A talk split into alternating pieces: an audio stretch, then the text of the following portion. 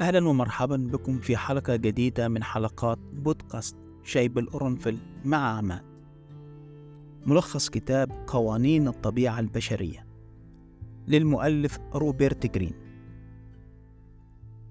هل لديك فضول لمعرفة الأسباب وراء تصرفات من حولك؟ وما هي الطريقة المثلى للتعامل معهم؟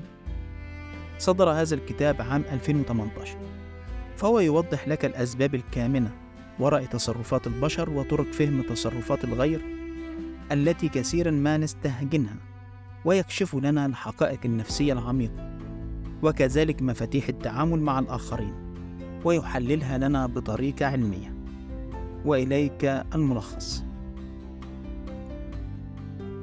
هل تعلم إنها فكرة مخيفة ومرعبة؟ عندما نتصور إننا غير متحكمين مما نفعله؟ هذا هو الواقع. نحن خاضعون لقوة تكمن في أعماق أنفسنا. هي التي تحكم وتحدد تصرفاتنا وتعمل لدينا تحت مستوى الوعي. المقدمة. نتفاجئ أحيانا بتصرفات تصدر منا وكأننا فاقدون السيطرة. ولا نعرف لماذا. وكثيرا ما تدفعنا عواطفنا أو خوفنا عند اتخاذ القرارات. فنندم كما تؤثر أمورا شتى على رؤيتنا لما هو آت دون أن نعيها. فنفشل في كثير من المرات. نرغب بامتلاك المزيد دون تقدير للمستقبل. فنسقط. وكم قابلنا أشخاصا صفاتهم متناقضة. ودودين ومعطائيين وفي نفس الوقت أنانيون أو حاسدون. تناقضات وسلوكيات كثيرة. غير مفهومة. تتحكم بها قوة داخلية نفسية. يكشفها لنا هذا الكتاب ويقدم لنا أساليب التعامل ويجيب على الكثير من التساؤلات. الفصل الأول من الحكمة التحلي بالعقلانية والابتعاد عن العاطفة عند اتخاذ القرارات. نحن نعيش في وهم السيطرة ونعتقد خاطئين إننا نرسم مسار حياتنا بوعي ونخطط للمستقبل بعقلانية مدروسة. ولكن الحقيقة أننا ننجرف وراء انفعالاتنا ونهرب باتجاه الأفكار التي تهواها أنفسنا وتصورها لنا ويعد هذا انفصالا عن الواقع والسبب الرئيسي لمعظم القرارات الخاطئة والسلبية في الحياة. وإن السلاح الفعال لمواجهة التأثيرات الانفعالية والعاطفية هي العقلانية والتفكير بواقعية بدلا من ردة الفعل المتسرعة. لعل قصة السياسي اليوناني بريكليس. في قصة أثينا عندما واجهت تهديدات إسبارتا هي مثال على العقلانية. إذ اقترح بحكمة على المحاربين أن يقوموا بتحصين أنفسهم واستنزاف القوى الاقتصادية والمعنوية لإسبارتا لكن آراء أثينا جاء منها ما هو مندفع وتمثل باقتراح مواجهة العدو. ومنها ما جاء نابعا من الخوف وتمثل بقبول السلام وشروطه القاسية عليه. لكن القرارات التي تأتي من منطق عاطفي عادة ما تكون خاطئة لأنها مندفعة وغير محسوبة. فأن تكون إنسانا عقلانيا لا يعني أن تكون مجردا من العاطفة بل أن تفهم سبب شعورك وأن تكون رؤيتك بعيدة الأمد. والآن سوف ننتقل من الانفعالات السلبية إلى التعاطف الذي يحقق القوة الاجتماعية. الفصل الثاني. النرجسية وجنون العظمة تؤثران سلبا علينا وعلى الآخرين. نحتاج إلى الاهتمام في جميع مراحلنا العمرية كي نصبح مستقرين نفسيا خاصة بمرحلة الطفولة التي يتم فيها تأسيس صفاتنا الداخلية متأثرين بمن حولنا. وإذا حدث اختلال في هذه المرحلة تظهر النرجسية في شخصيتنا بقوة. فإن النرجسية لها عدة أشكال منها النرجسية العميقة ويتصف بها من يتعرضون في طفولتهم للتهميش والإهمال فلا يكون لهم أساس سليم حتى يبنوا شخصيتهم السوية. فينفصلوا عن الواقع وعن ذواتهم ويتجنبوها كبرا وكبرياء وتسيطر عليهم الدراما التي تسبب الشعور بالذنب لكل من يتعامل معهم. وهناك النرجسية القيادية. أصحابها يجذبون الانتباه ويتغذون على الاهتمام وهم بارعون في استغلال الأشخاص لخدمة مصالحهم. والنرجسية الوظيفية والسليمة وهي موجودة في كل منا كوننا نحمل بعض الأنانية في داخلنا. لكن ما يجعلها سليمة ويمنعها من التفشي والسيطرة على تفكيرنا هو إحساسنا المتماسك بالذات المزروع فينا منذ الطفولة. فهو يعطينا القدرة على استعادة عافيتنا أمام الإهانات ويغنينا عن الآخرين لمعرفة حقيقة ذواتنا ويجعلنا متعاطفين أي أننا نأخذ الأمور من وجهة نظر الآخرين ونراعي ما يمرون به ويعانون منه. من الجميل أن نقدر أنفسنا ولكن بحدود المعقول إذ أن كثرة التفكير في ذواتنا تجعلنا نعيش في وهم العظمة. مثلما حدث مع مايكل إيزنر صاحب الشركة التلفزيونية باراماونت بيكتشرز. إذ بدأ حياته المهنية كشاب طموح وتميز بثقته العالية في قدراته ومهاراته مما جعل منه نجما لامعا في حياته المهنية إلى أن سيطر على تفكير الشعور بالعظمة وفصله عن الواقع وأنساه أن نجاحه لم يكن وليد مهاراته فقط. بل محصلة جهود مبذولة ممن حوله. وجعله غرور يرفض أي مساعدة أو نصيحة وجهت إليه. لقد تعرض للخداع من قبل نفسه فسقط. فماذا عن لغة الجسد؟ يقال إنها تساعدنا في فهم الآخرين فهل هذا صحيح؟ الفصل الثالث. نستطيع فهم تصرفات الآخرين من خلال لغة جسدهم وفهم شخصيتنا. هل قمت يوما بقول نعم وأنت تقصد بداخلك لا؟ يقول الناس ما لا يعنونه والطريقة التي تنكشف بها مقاصدهم هي لغة جسدهم المخبأة خلف كلماتهم إن لغة الجسد التي اكتشفها عالم النفس ميلتون إريكسون عند مرضه بالشلل مما دفعه إلى مراقبة تعابير إخوته فتخيل نفسه مكانهم لمعرفة الحقيقة الخفية لما يقولونه إذا يمكننا إتقان لغة الجسد من خلال مراقبة ردود أفعال الأشخاص ونظراتهم وابتساماتهم وحركة أجسادهم لن يكون ذلك صعبا فكل ما علينا فعله هو استرجاع مهارات مراقبة الناس كما في الطفولة. لا تتحكم قوة خفية في تصرفاتنا، إذ أن ما يحكمنا هو شخصيتنا، وهي ذات جذور عميقة في دواخلنا، تظهر في ردود أفعالنا غير الواعية، وللشخصية ثلاث طبقات أساسية. الأولى تأتي من الأصول الوراثية، ومن طريقة تشكيل أدمغتنا بيولوجيًا والثانية تتكون في مرحلة الطفولة المبكرة وتتكون بها عواطفنا العميقة والثالثة تتكون من عاداتنا وتجاربنا وهناك طبقة رابعة نقوم بتطويرها لإخفاء عيوب الشخصية والظهور بمظهر مقبول اجتماعيا ولفهم التصرفات القهرية اللاواعية التي تنتج من الأشخاص علينا أولا أن نفهم حقيقة شخصيتنا وأن ندرس العناصر التي شكلتها. ثانيا علينا أن نطور مهاراتنا في قراءة الناس ومراقبة تصرفاتهم بالتمعن بما يحاولون إخفائه. كما علينا كبشر أن نتطرق في التعلم فلا نتسرع. ويجب علينا الابتعاد عن الكذب السريع. لماذا وأين تكمن خطورة ذلك؟ هذا ما سنعرفه في الفصل القادم. الفصل الرابع ننجح إذا ركزنا على رغباتنا نحن والآخرون ونفشل إذا طلبنا الكسب السريع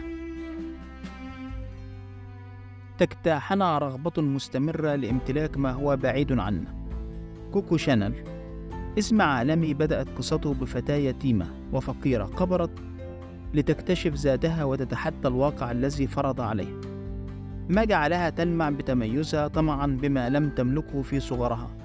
وانتقاما للإهمال الذي تعرضت له إن الذكاء الذي تحلت به شانل كان بطريقة طرحها لذاتها ومشاعرها من خلال من خلال الأزياء الغريبة والعطور التي صممتها.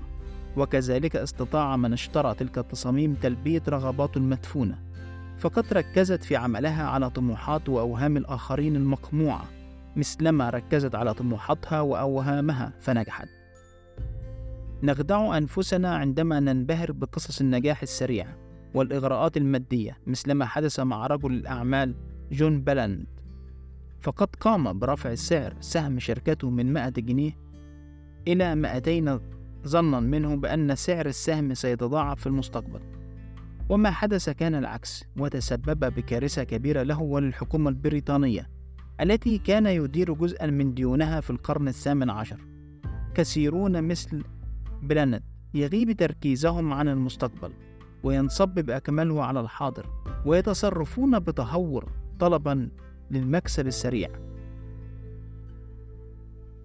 الفصل الخامس تحقيق الأهداف والإنجازات من خلال المرونة والانفتاح. نحن في طبعنا استقلاليون وعندما يقوم أحدهم بمحاولة تغييرنا نتحصن داخل قلاع مطورين درعا حامية لشخصياتنا. نطلق عليها اسم كرامة ومع مرور العمر نكون قد طورنا جميع أنظمة الدفاع وأحكمنا بناء أسوار قلاعنا الداخلية ولا يمكن لأي حرب خارجية أي بالعداء والمهاجمة من قبل أي شخص أن تخترق هذه القلاع المحصنة. لكن بالحب والعاطفة والإقناع نقوم نحن بفتح أبواب قلاعنا دون مقاومة.